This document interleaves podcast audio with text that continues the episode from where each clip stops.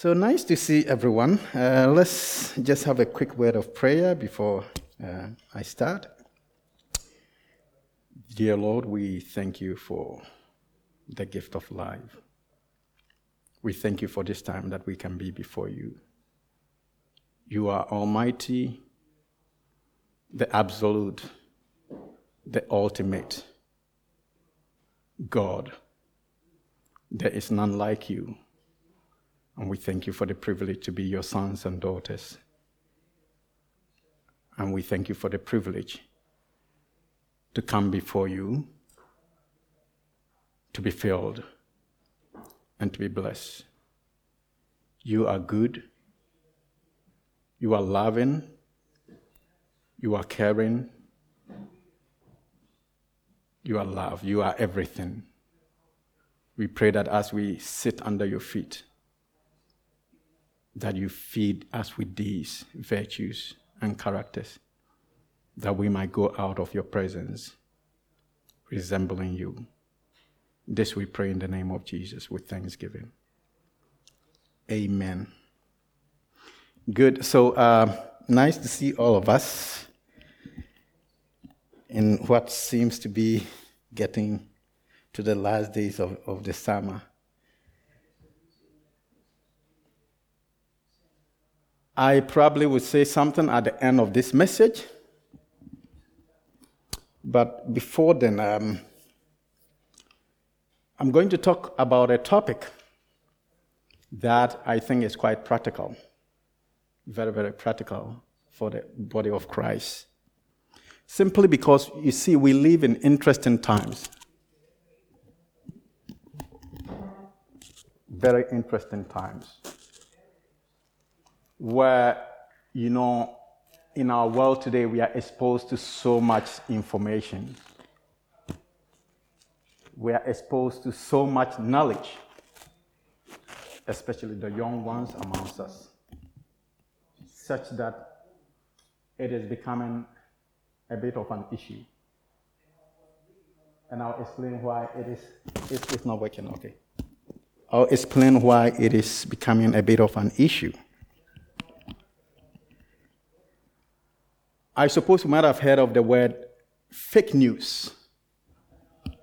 We have lived and we still live in the era of fake news, where every day ourselves, the lives of our family members, we are exposed to some information whose content it is actually so difficult to decipher whether it is right or wrong. I've been following a bit about fake, fake news. And myself, I've been a victim. When you learn, when you study the, the, the, the, way fake news is you know, presented, you can see, you begin to realize that you've been a victim. Because it's sometimes so technically difficult. You can't make the difference between what is real and what is not real. If you go on Facebook or Instagram, or even Twitter, everywhere these things are there. And it is not just us, our, the whole family, friends are exposed to these uh, uh, systems we live in an era where we have this concept called cancel culture. We live in an era where we have the word woke culture. I suppose we, we are familiar with all these terminologies. People are so much self aware. People are so much informed. People are so much conscious so that whatever you say now is, is kind of assessed and analyzed. So people don't even know what, how to speak now or what to say. The, I think last month was the Pride Month, right? The Pride Month, uh, June into early July. And, and I was following the news a bit and I saw the Pride Parade that happened in the, the United States, the United Kingdom, Belgium, and all over the world. Where the category of people we call the LGBTQI were celebrating their month in the past, I used to know the word LGBT, but then recently I got to realize that it's LGBTQ, and now they've added an I plus. I read the statement from the White House, the United States White House, and I realized that they've added a plus, LGBTQI plus. So it means there's the, the, the, the prospect for new additions. Because it wasn't six, it used to be four, now it is six acronyms, and there's the prospect that we add new ones. Our sons and our daughters are exposed to systems and cultures that are quite exotic, that we are struggling with every day. You might say, why is Daniel saying or talking about these things? These have implications for the church. They have serious implications for the church because our sons and our daughters get exposed to this. We also get exposed to these systems. And you might think that it doesn't affect you. To understand, it does affect you. So, the reason why I'm actually speaking about this topic today, I'll soon introduce you to the topic to you, is because my firstborn, Nana, actually prompted me. I, until yesterday I didn't have a topic to preach, actually, I must confess. Whilst I was praying and thinking about what to speak about, the Lord just drew my attention to what Nana said to me. He actually reminded me and his mom about a word I had used. And all of a sudden, it dawned on me that I need to be extremely careful what I say around these boys. And then I started thinking of the implications when they go out there, when they go to school and I'm not there. How they would understand these terminologies and how they'll interpret them. So, some way, somehow, the church, it has implications for the church. We live in a world now where one country chooses or countries decide to invade others. They go to war with other countries. And they have very tangible reasons and justifications as to why they'll fight others. So both sides have their own language, they have their own arguments. We live in a society, in a world where xenophobia, homophobia is on the rise. The last time my wife was showing me a video on LinkedIn and I was shocked how some people go on the ocean, they travel on the sea from one continent to another continent at the risk at, of, at, at their, their, their own risk because they stand the chance of dying on the ocean, but they will still go. And actually, there are measures that are being put in place to the extent that these people are being prevented from getting even on the sea, and some are actually dying. The measures, and there was a video out. My wife showed it to me, and I said, Wow, is this the kind of society, the world we are living in now? You know, we are living in times that, that is quite complicated. Both sides have language that kind of justifies why they do what they do. And we have these young ones, the millennials, the millennials, what we call the millennials, the Z, millennial Zs, you know, they, these terms keep coming up every day, who are being exposed to what is going on in the world. And now they go to senior high school or go, they go to university, and we want them to come to church, and they, they are beginning to question why they should come to church on a Sunday. Because they're exposed to so much information and data and, and, and resources out there that they are now beginning to question everything. Why should I go to church and then someone will get, come and stand before the, pulpit and tell me about the history or the story of Moses or Elisha or Elijah? How is it practical to my life? When I'm actually depressed and stressed and, and I'm having all these confusions, how does the story of Elijah or uh, Moses, how does it apply to my life today? Our sons and daughters are asking these serious questions. And it seems we as a church will have to rise up and have some, some kind of mechanisms or response to, to the world. And so whilst I was thinking about what Nana said to me and all this, it just dawned on me. Let's talk about something very practical about Christianity. Very practical. We are not going to tell the story of Moses or Elijah. Let's talk about very practical subject matter that relates to our lives as Christians. So today I'm going to talk to us about taming the tongue. Taming the tongue. Our tongue, our mouth. Taming the tongue because my son actually impressed on me to start thinking deeply about what I say and how I say it around them. So I'm a father, I'm a husband, I'm a teacher at the university, I also present my, my knowledge in the form of scholarship. And so I began to think deeply about what my son said to me. I began to realize that I have a lot of influence around my kids, even with my wife as a husband, with the students that I teach at the university, and also when people read even the publications I do. I, I speak, I communicate in my own words, in my own wisdom, in my own understanding, and I inform that shapes the thoughts and ideas and perspective of people out there. So I started thinking deeply about this. Every form of communication is communication, whether written or spoken. So I started thinking, deep, thinking deeply about this whole concept of speech and communication. I watched a TED.com uh, uh, uh, uh, video about the subject words make worlds. Words make worlds. If you have the time, you can check it out and, and listen. It's, it's, it was presented by one poet who, who I happen to have read her, her, her poet, poetry at some point. And she says that words have the power to create things. Words make worlds.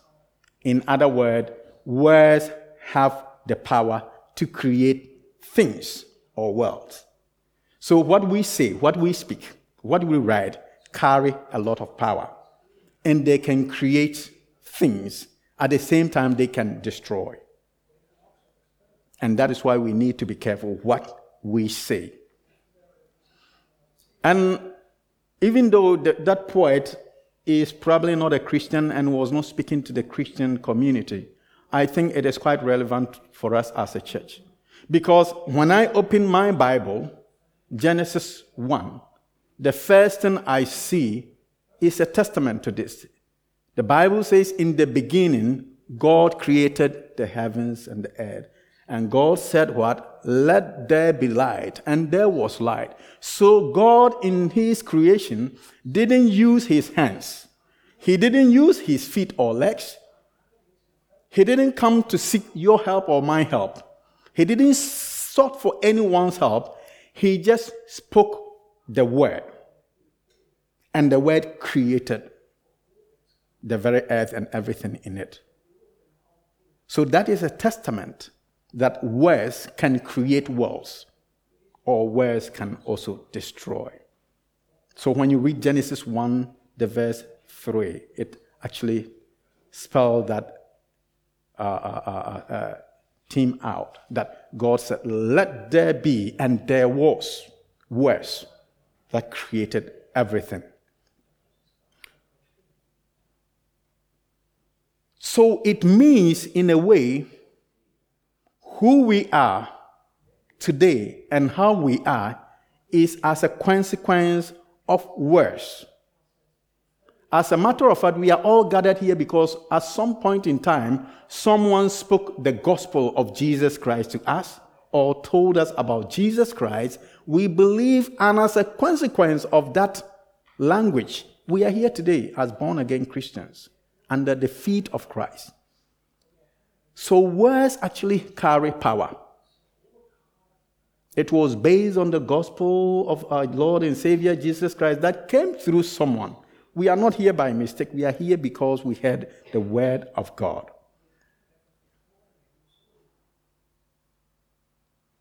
Our feelings are connected to memories of things we hear or we see.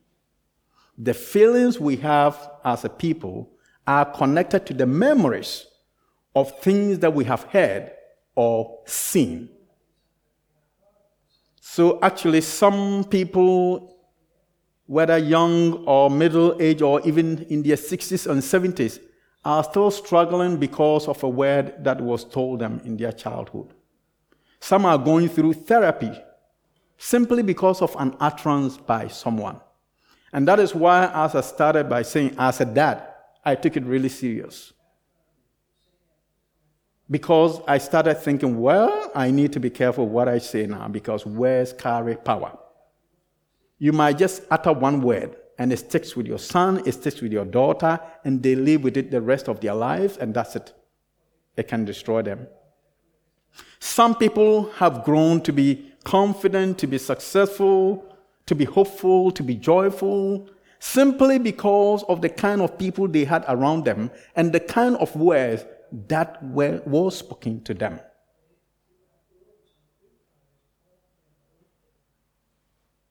I would give an example of uh, a man of God who actually was exposed to a similar scenario and how that, in a way, shaped and informed his life. But then when we read Proverbs 18, the verse 21, it says that the tongue has the power of life and death, and those who love it will eat its fruits.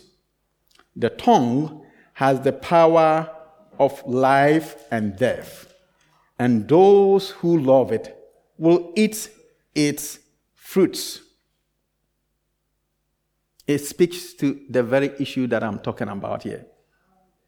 The tongue has the power of life and death. So, through your tongue, you can give life, and through your tongue, you can also condemn. And that is why, as Christians, we need to be mindful of what we say. Sometimes the stress and the, and the, the depression we go through are not just external, some of them are internal. They are actually created by ourselves. And that is why I thought that it is important that we reflect on the tongue, taming the tongue.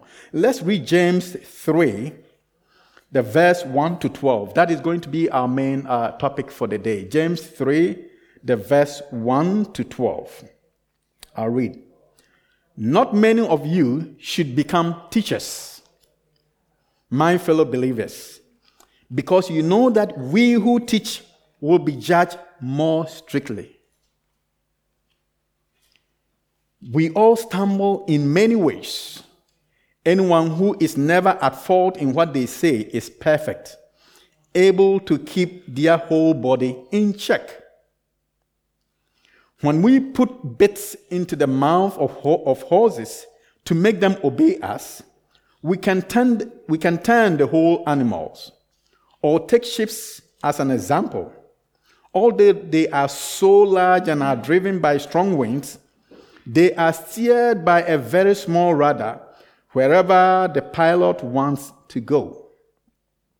Likewise, the tongue is a small part of the body, but it makes great boast. Consider what a great forest is set on fire by a small spark. The tongue is also a fire, a world of evil among the parts of the body. It corrupts the whole body sets the whole course of one's life on fire and is itself set on fire by hell. All kinds of animals, birds, reptiles, and sea creatures are being tamed and have been tamed by mankind. But no human being can tame the tongue. It is a restless evil, full of deadly poison. With the tongue, we praise our Lord and Father, and with it, we curse human beings who have been made in God's likeness. Out of the same mouth come praise and cursing. My brothers and sisters, this should not be.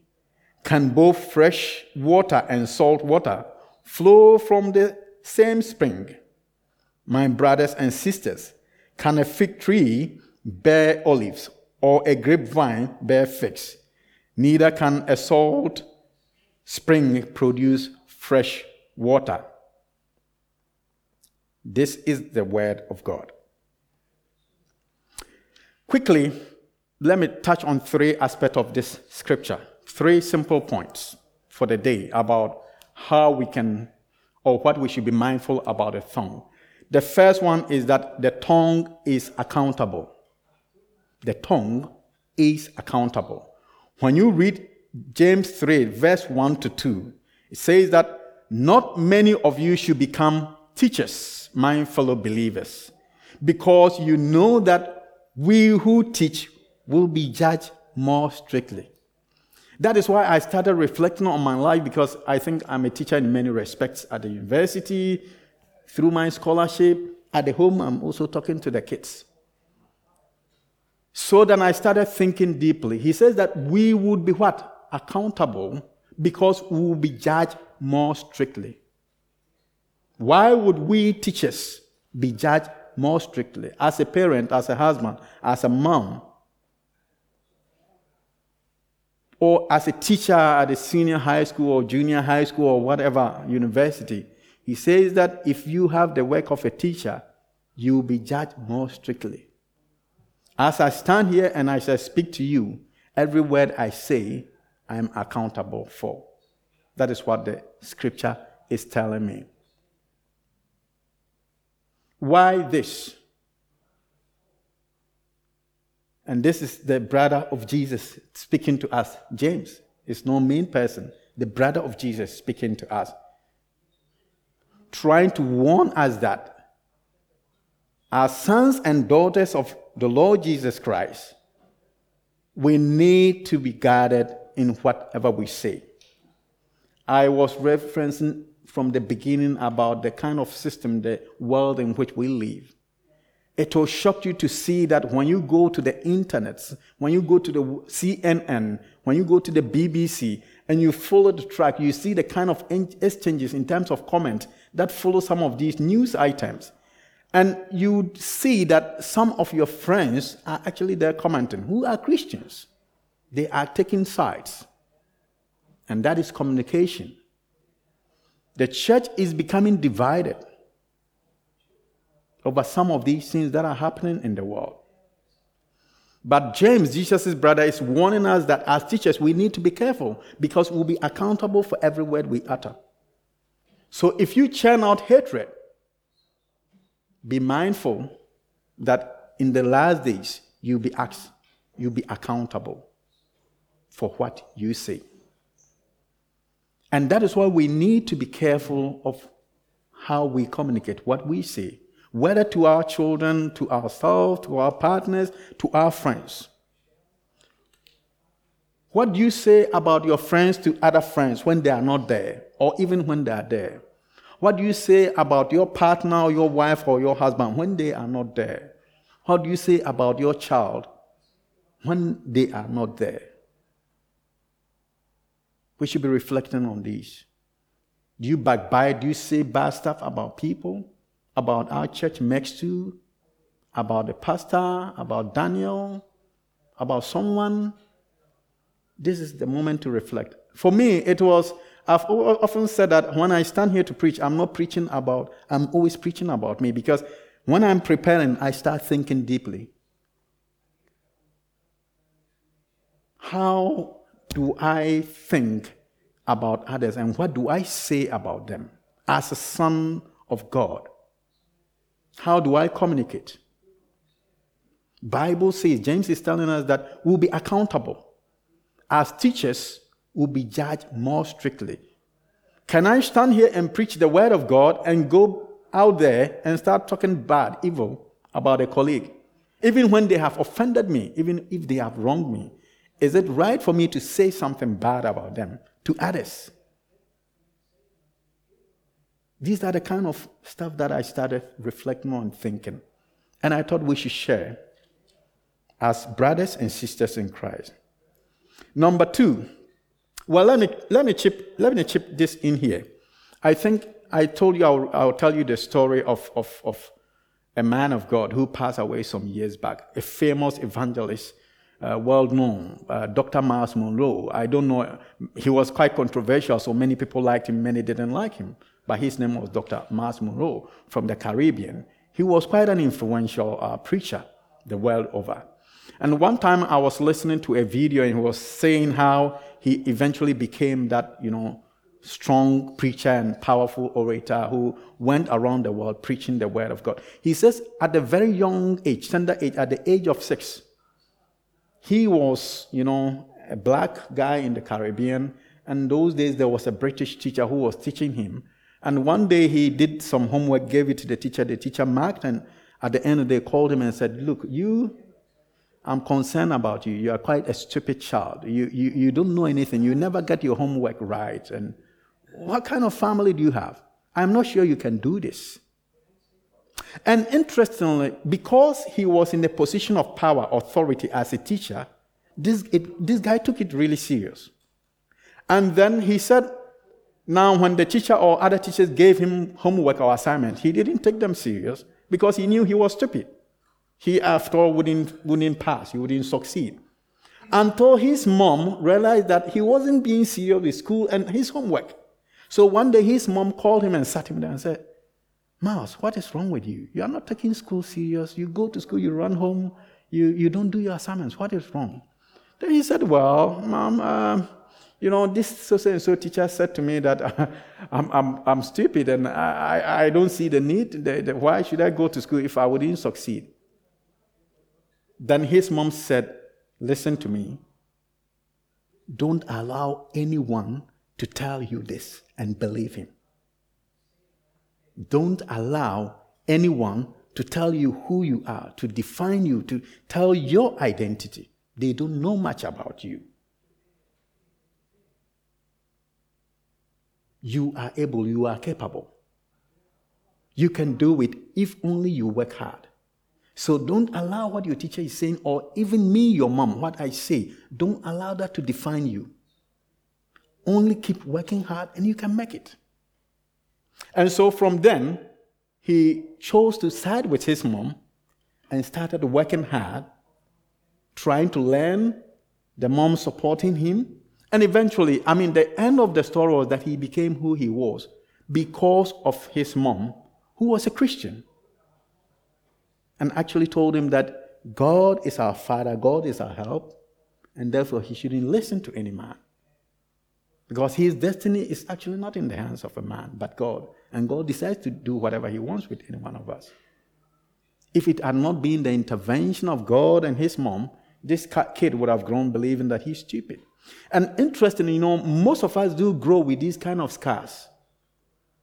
We encounter people, even sometimes our own parent, who speak into your life and then it remains you always go back to, to that statement, especially when you falter, when you commit the same mistake that someone has, you know, said something negative about. Then it comes back and you say, hmm, what this person said is true. Uh, I don't know if I can do this. You want to give up. It is important that we understand that our identity, our very being, our destiny is in Christ Jesus and therefore cannot be defined by men. But we, as children of God, also need to be mindful of what we say to people. We have to speak words that elevate, that lift. We have to speak words that, you know, encourages and motivates and tell people we can. You know, we live in a culture, in a society where sometimes when you try to elevate and motivate and encourage, people think you are, you are also being fake because they think that we are not so objective. Simply because if somebody is, is not doing something right, you should be plain, you should be blunt and tell, look, this is stupid, you can't do it this way. No. It shouldn't be that way. And that's why we as Christians need to be careful and mindful what we say. Because what we as communicators do, as teachers do, carry authority, they carry power, they have influence. Number two, the tongue is powerful. First, the tongue is accountable. Number two, the tongue is powerful. When we read James 3 3 to uh, the verse 3 to 8, uh, let me quickly go over that. And when we put bits into the mouth of horses to make them obey us, we can turn the whole animal when we put bits of horse, uh, uh, uh, bits into the mouth of horses to make them obey us, we can tame the whole animal. Or take ships, for example. Although they are so large and driven by strong winds, they are steered by a very small rudder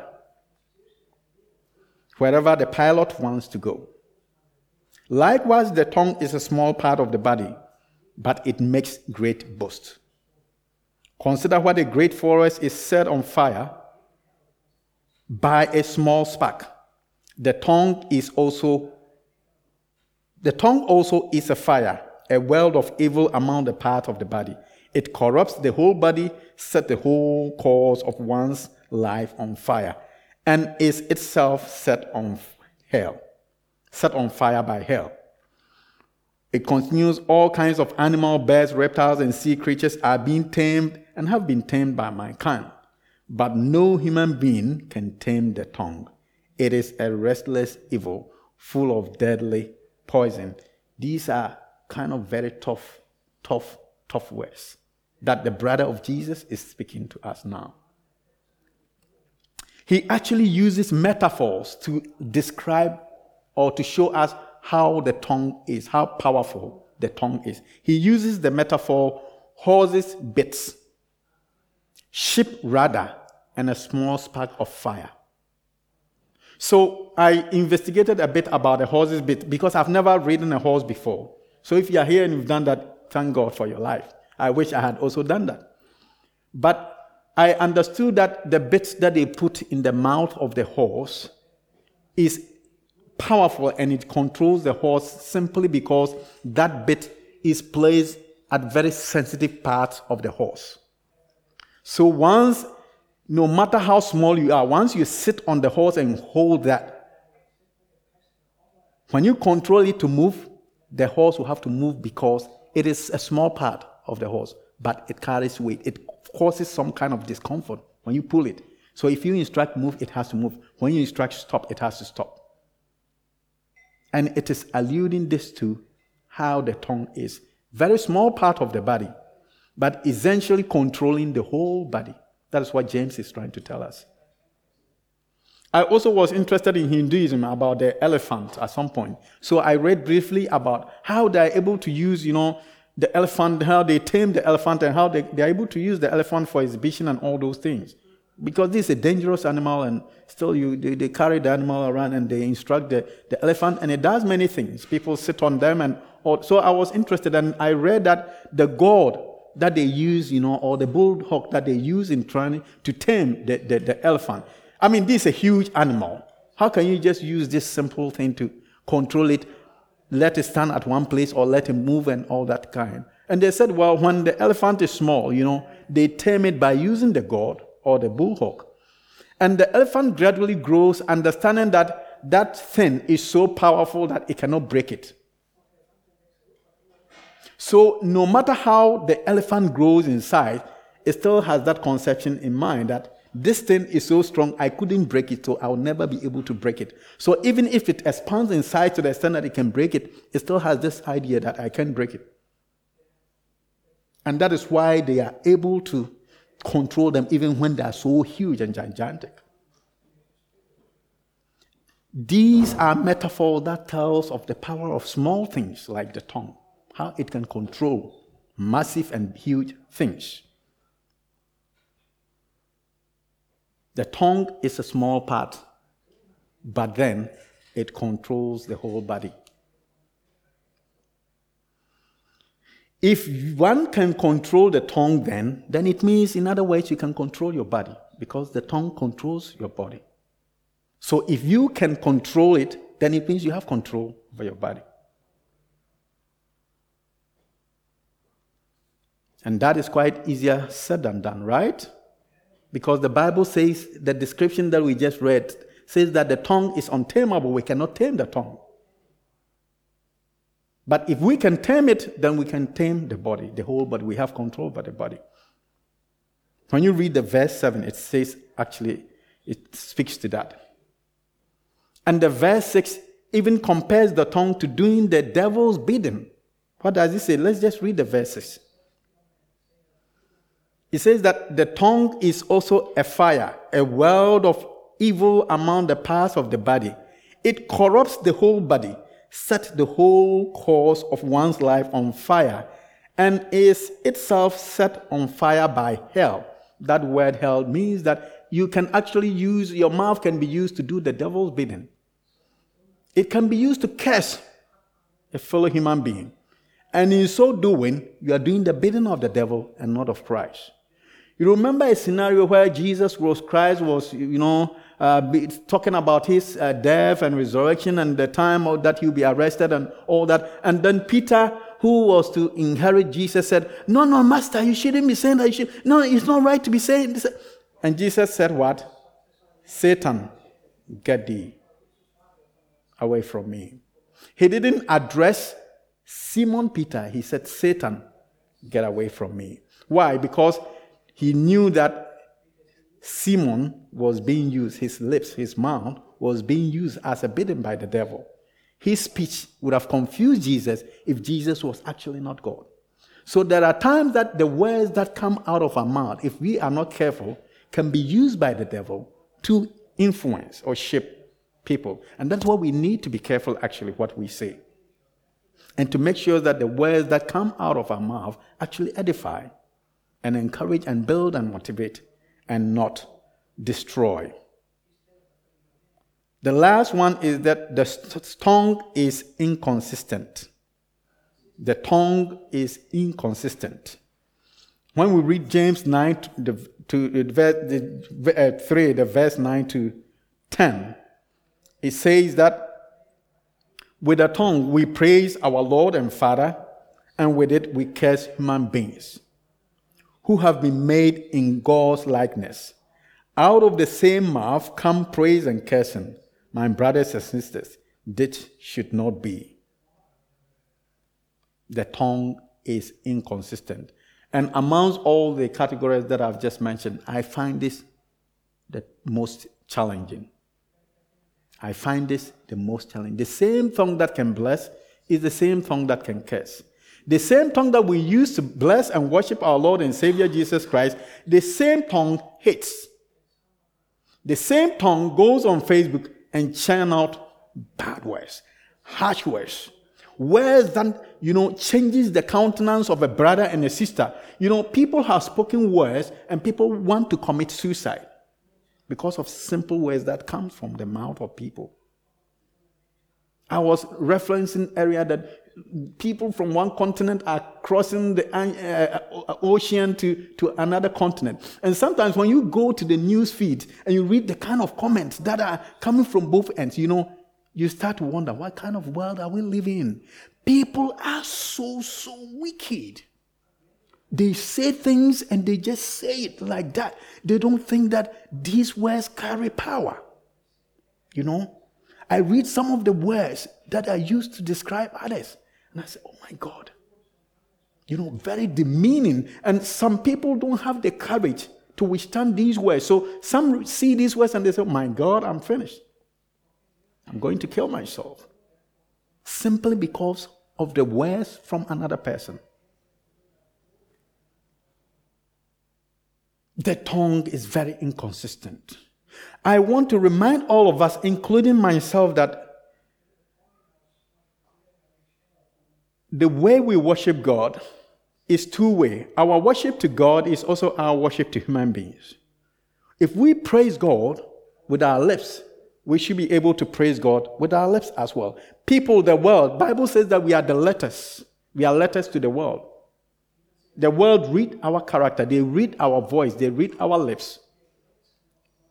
And therefore, we should be able to speak well. If we praise God and say, God, I love you, and you can love your neighbor, then there's that conflict there.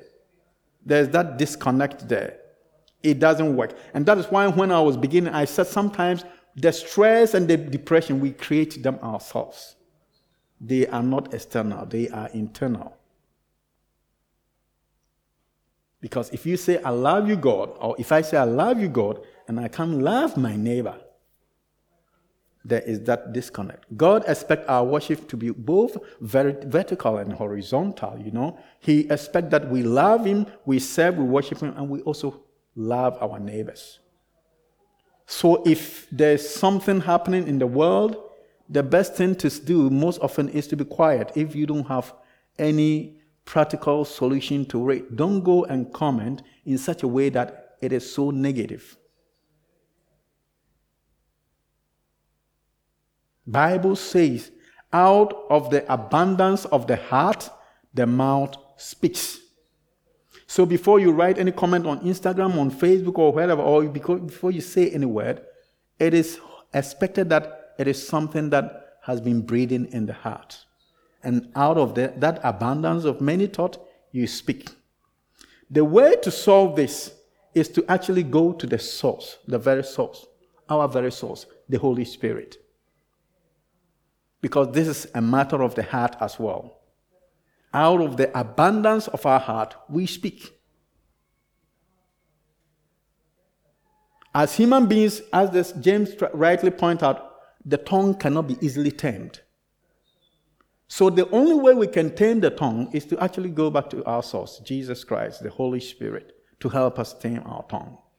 When the Holy Spirit takes absolute control over our minds and our thoughts, of our heart, then only then can we be certain that whatever we say will be refined and will meet the standards of heaven?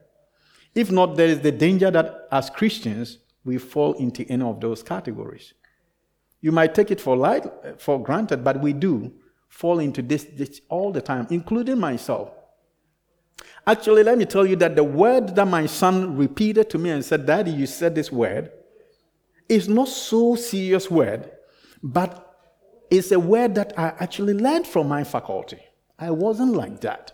It is as a consequence of the repeated use of the word around me every day, such that I didn't take cognizance, cognizance that probably it has stuck with me. So all of a sudden it comes out. And that is what we need to be careful as sons and daughters of Christ. You get used to the word because it's an everyday word and then it becomes part of you. Meanwhile, as a Christian, we shouldn't be using because words carry power. So, the way to solve it is number one, to trust God, to go back to the Holy Spirit to help us, and to be honest and confess.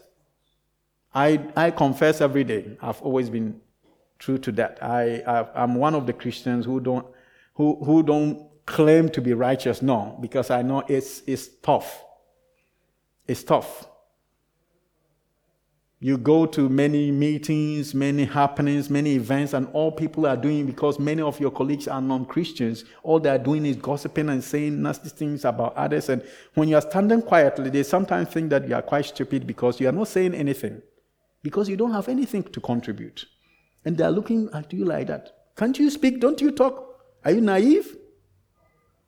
But the reality is that you are thinking, hmm, what can I say? This is not the language that I can contribute to. This is not something I can say. I think we have to take a stand as sons and daughters of Christ and to be mindful not to get into that trap. What we say should edify, should build, should motivate and encourage, and not destroy. Let's be honest and always confess. Anytime we feel like we've made an error, we've said something we shouldn't say, we should go back to our source, Jesus, and confess and ask Holy Spirit to strengthen us so that we can be one day as perfect as He is. Let us pray.